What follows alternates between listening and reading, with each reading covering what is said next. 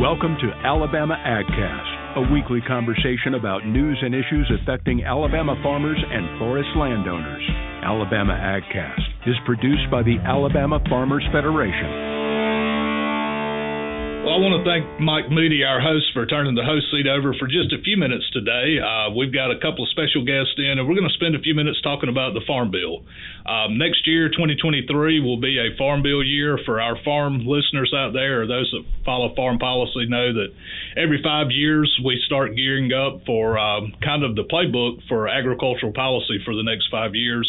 Um, this Friday in Michigan will be the first Senate uh, field hearing for the Farm Bill, so we thought it'd be a good time to kind of talk a little bit about uh, what to expect this time with two of our Farm Bill experts here today, William Green and Carla Hornady.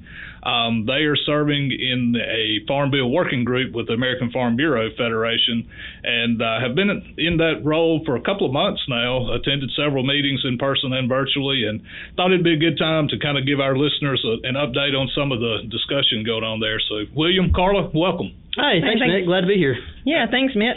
Absolutely. Um, Carla, why don't you kind of kick it off? I know you're you're working some on the Title One programs, and uh, tell our listeners just a little bit about what is Title One, what's involved there, and some of the things that y'all have discussed. Okay, yeah, this um, working group is made up of members from Louisiana, Montana, Texas, Alabama, New York, Wisconsin, and California. And so, as we look at Title One, we're looking at all the things that you know, whether it's dairy or row crops, and the things that are set out in the Farm Bill, and you know, what do we look as being possible issues, and what are our priorities as we move forward. Okay, very good. William, how about your role? Yeah, so uh, I'm working on the Title II uh, working group, which is all of your conservation programs. Um, think of that as CRP, EQIP, CSP, RCPP, the Ag Conservation Easement Program, uh, as well as some general carbon discussion. Okay, very good. And I think the most recent Farm Bill had a feral swine pilot program. Yes, yeah, it did. Yeah, it did. That too, was so. that was in one of the miscellaneous programs, and yep. um, we that's been uh, kind of a key issue for us as we've had our, our meetings as we've gone through the past few months. Okay.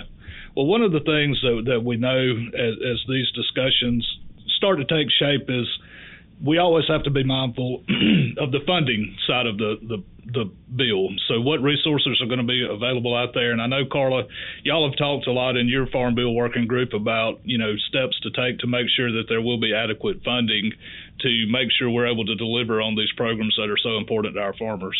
Right. One of the things we're definitely concerned with is protecting the current Farm Bill um, program spending. We know current administration is pulling uh, pushing a lot of new climate programs, and we want to make sure that if any of those are put into the Farm Bill, it's with new funding and not with any of the existing funding.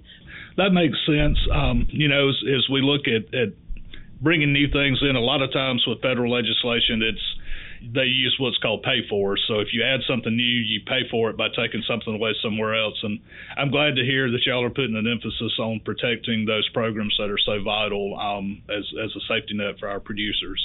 William, on the conservation side, I know y'all have talked a lot about working lands programs versus land retirement type programs. Right. And um, tell our listeners just a little bit about kind of what that means in general terms and then some of the specifics that y'all have talked about. Yeah. So for our working two or working group uh, for Title II, we kind of tackled a little bit differently than I think Carla's group did, and we have broken up into some smaller groups and are looking at um, individual programs.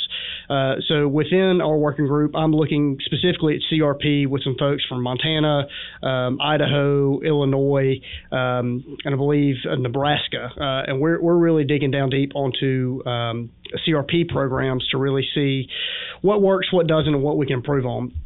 Uh, we had our first, or I guess our, our only subcommittee meeting uh, last week, uh, and like you mentioned, uh, our priorities are, are pretty simple. Um, first, we want to make it uh, shift it more into a working lands model, uh, meaning that programs or lands that are enrolled in CRP can be still be utilized by the farmer uh, in a way that's sustainable. Uh, meaning, you know, if it is a protected grassland, um, it can still be grazed in a way that, that protects native species and endangered species uh, while also benefiting the farmer and society. Uh, in our mind, there's no reason to cut out um, fertile land or productive land and, and, not get any use out of it all. Um, so Yeah, main main thing there is, is shifting to a working lands group, and then we're also looking at increasing flexibility uh, for these programs. For Alabama specifically, a lot of our CRP land is tied up into uh, pine plantations, uh, which really ties land up for 30 years, which really hurts uh, kind of our young and beginning farmers when they're trying to compete to lease land. It's hard to outbid uh, the federal government there. So um, one of the things we're looking for is some flexibility in some of these programs, and, and hopefully kind of um, bring that that contract down from 30 years to, to uh, something a little more manageable to where we can keep that land in a working production system. Very good. Well, you know, one thing I, I don't want folks to take away as we're talking here, and I think it may be a good time to kind of set up the rest of our discussion, but um, we're talking primarily about Title I programs, which are crop support type programs, and then conservation programs. But the Farm Bill is a lot bigger animal than, than just those two topics. Those are the two that we're kind of dealing with today. But the Farm Bill um, handles everything from nutrition policy um, trade policy. There's a research title that a lot of the um, investments made in agricultural research come from. So um, I don't want our, our folks to walk away thinking that, that what we've talked about today really even scratches the surface of what all a farm bill does. Um, but I will point out, you know, when you look at the total farm bill spending, all of the things that we're talking about today make up a very, very small percentage of that overall outlay. The nutrition side of the bill does make up close to 80% now, I think, Carla, of, of what the total expenditure is over over the, the life of a farm bill. So, um, but we did want to kind of drill into to a couple of these areas. Um, Carla, what else on the Title One standpoint have y'all kind of looked at as priorities? I think um, listening to the states and to some of the national groups, reference price is definitely something that all commodities are pushing for, as well as possible loan rate increases. When you look at the availability and the input costs that these producers are putting in, having that increase some is something that's definitely being pushed, and all the states seem to be agreeing on that, as well as the national groups. Yeah, I think you know this year especially, you know, commodity prices are good. Um, mm-hmm. There's no doubt that when you look at, at corn, beans, you know, you go down the list, commodity prices are certainly higher than than previous years, but the input costs are, are really a concern, and what it, what what these farmers are putting at risk every year now to produce that crop. I think they are being more mindful of making sure that we've got some protections there you know the the Title One programs really work hand in hand, ideally, with the crop insurance provisions. Um, crop insurance is permanent law, but um, certainly the Farm Bill does provide an opportunity to look at updates or revisions on the crop insurance side of things as well. Let's take a quick break here, hear from our sponsors, and when we come back, we'll talk a little bit about timeline and maybe some of the politics that may be involved in moving this next Farm Bill across the finish line. It's never a dull day on the farm, especially when your day starts before the sun comes up. We're Alabama Ag Credit, and while some don't get it, we do. As the local experts in rural real estate financing, we've helped farmers finance everything from homes and land to tractors and crops. Because sometimes your natural resources need financial resources. And welcome back. We are uh, spending a few minutes today talking with Carla Hornady and William Green from the Government and Agricultural Programs Department here at the Federation about the outlook for the next Farm Bill. Um, we've covered a lot of ground on uh, Title One and kind of what some of the priorities are being identified through the American Farm Bureau Federation. Uh, working group, and William Green, who is working on the conservation side of things in, in a similar um, committee. Carla, as we kind of look at the process as this goes forward, these are staff level um, conversations that are happening now with, with staff representing the different farm bureaus. Tell us how that process is going to work moving forward. Those recommendations will go from, from the staff level discussions to where? Well, we'll start with the four subcommittees are have definitely had these discussions, and then we will come back. All four subcommittees will meet in May and go over each um, priority to kind of make a priority list so that when the um, AFBF Council of Presidents meets in July, they can be given a priority list as the group all together, not just you know each subcommittee, but as the um, committee and then they're able to go back those presidents are able to go back to their states and their members and talk about some things and get some ideas together and then in October they feel like then the presidents could possibly report back on if there are any issues with those priorities in their states or if they're on board with what the committees have come up with. Yeah, and I think that's a good plan that that you guys have kind of laid out um, along with your counterparts from other farm bureaus. I think there's a general consensus in Washington that there's a potential for some uh, change in leadership, especially on the, the House side. You know, I think the real hard decisions on this next farm bill probably come after the November elections when we know who is going to be chairman and ranking members of the committee, you know, who'll have the gavel, who'll be speaker, and who who will be dedicating this floor time to the bill. So, um, I think I think the process is working well, and then that information, once the American Farm Bureau kind of makes their decision on where to go, I think at that point is when you start seeing coalitions come together. Some of the other commodity groups in Washington will start kind of they're going through the similar process, laying out their priorities. So, you know, we'll begin to look for that common ground uh, start building some consensus and uh, hopefully be able to get some some support from um, those other groups on some of our priorities as well. Just as a reminder, we do have two uh, members from Alabama, Congressman Moore from down in the Wiregrass is serving on the House Ag Committee, and of course, uh, Coach Tuberville is serving on the Senate Ag Committee. So we will definitely have a, a seat at the table as these conversations move forward. William, uh, as you kind of look to to what would be that you know that top line thing that we're trying to to go after on the conservation front. I know you talked a, a little bit about some of those priorities, but kind of kind of sum it up for our folks.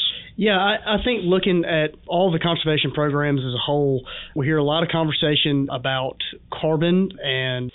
I think that's going to be a, a, pretty strong topic here is how we're going to navigate those waters in the Farm Bill. Um, I, I think too some to go along with that um, solar panels and, and solar farming uh, is how a lot of folks are phrasing it now. How do we navigate those waters as well when it comes to um, traditional ag and, and some other things. But um, I kind of reiterate what I said earlier. I, I think really the main point from from us and, and the subgroups I've worked on so far is is really making it a working lands program. Um, conservation is good um, and needed, but if you can't feed the folks uh, or you can't feed citizens of the country, then then what what good have we accomplished? Um, I, I think that a lot of the programs could be revamped. You, you know, Mitt and you and I have talked about it before, where some of the programs like CRP hasn't been changed much over the course of its lifetime, and um, a lot of conversations from some of our guest speakers in our subgroups have, have really been aimed at how do we um, tweak that to make it a little bit better in, in 2023. Well, Carla, let's kind of wrap up uh, on on your side of the equation. I know, um, you know, as we look at, at some of the things that may need to be tweaked moving forward, disaster programs are something that you guys have spent a lot of time on. There are a couple of permanent disaster programs in current law, but when we have hurricane events and things like that happen, it seems like, you know, as you look across the country, whether it's a wildfire, uh, in the west, um, you know, hail damage in the Midwest, uh, hurricanes in the southeast. There always seems to be a push for additional disaster spending. The problem is that's not very timely. Um, it takes a while to, to get those bills through the uh, process. Um, we've got a lot of farmers that have not been paid for disasters going back to 19, uh, 2019 crop year. So, talk a little bit about what some of the discussions y'all have had around that front. Yeah, that was um, one thing that I brought to the committee, and I told them I really wasn't sure what the answer was because, like you said, it's not easy to go in and ask for new funding. But we were not alone, and those members that still have not received payment, that's kind of across the board in several areas that are still waiting. And when you look at what producers are facing currently with input costs and rise in prices, and knowing they're missing a whole crop year um, worth of payment due to a disaster, they all feel like something needs to be done. And so AFBF is going to do a little research. All the states are kind of going back to their members and trying to get an idea. Is this something we ask for new funding? Is it an insurance program that we, you know, develop and find a way to make it beneficial, like the newest hurricane insurance that people seem to be pleased with, or what is the answer to that? So at least it opened up that discussion to find out ways, or hopefully find ways that will get producers paid quicker during disaster events. Yeah, I think the real key to that is going to be designing a program that works in tandem with traditional crop insurance and doesn't provide some reasoning or some disincentive to, to continue to, to use that product as well. So, um, well, hey, y'all have given us a lot of information here today. I know we're running short on time. Um, thank you for what y'all are doing for the members of, of, our organization and really all the farmers in Alabama, kind of taking our priorities to the uh, national level here. We look forward to maybe getting an update from y'all in the coming months as we go forward with this process. So, um, with that, Carla, William, thank y'all. Appreciate our listeners being with us this week, and we'll see you again next week. And now, your weekly AgCast wrap up. Welcome back for the weekly wrap up. This week, we are thrilled to be able to introduce all of our listeners to a new staff person here at the Alabama Farmers Federation. We're excited to introduce you all to Colton Christian. Colton's coming to us from a career in the poultry industry, and uh, just real excited to have Colton coming on board. Colton, tell us a little bit about yourself. Well, thank you, Mitt. Yeah. Um, well, just want to uh, thank everybody for the opportunity that, that I've had so far. Um, originally from Calhoun County, Alabama uh, born and raised in agriculture through 4-H and FFA, through showing pigs, uh, livestock judging, and uh, whatnot. But uh, went to Auburn in hopes to be a veterinarian one day. Didn't work out, and so I uh, got into meat science, which is a curriculum under the Animal Sciences Division. Um, got my bachelor's and my master's in meat science, which uh, basically is everything from how you get from pasture to plate and all the science in between. Uh, as soon as I graduated with my master's uh, in 2017, I went to work in the poultry industry at Wayne Farms. Been there for the past five and a half years, and God led me in a new direction to work here at, at Alfa and, and just look forward to the future. And my wife, she's been a big part of this whole process, and uh, we live in Coffee County, Enterprise, Alabama, with a little girl, uh, Lillian. She's 10 months old, and like I said, we're just very blessed, very thankful, and looking forward to the future.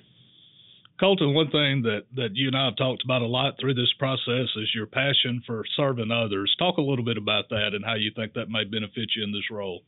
Right. It's, uh, it's something that, that I've always believed in, something that comes natural to me. My biggest source of leadership comes from Jesus Christ, you know, and how he he led and, and serving others. And uh, that's just how I live my life. And I get more gratitude and uh, and proudness out of helping others instead of helping myself. So if I can elevate others above myself, and um, that's a that's a good day for me. Great. Well, hey, we're looking forward to it. That's going to serve you very well as you go out there and work with our pork, poultry, and dairy divisions. Uh, again, welcome. We're excited to have you here. And wow, it's something else to get to record one of these on your very first day on the job. So thank you for, for being here and look forward to great things to come, Colton. Thank you, Mitt. Alabama AgCast is sponsored by our friends at Alabama Ag Credit. Give them a call for all your farm and land financing needs. For more information about today's conversation, check out the show notes or visit alfafarmers.org slash agcast. Be sure to follow Alabama Farmers Federation on Facebook, Twitter, and Instagram. Tune in next week for another timely conversation from Alabama AgCast.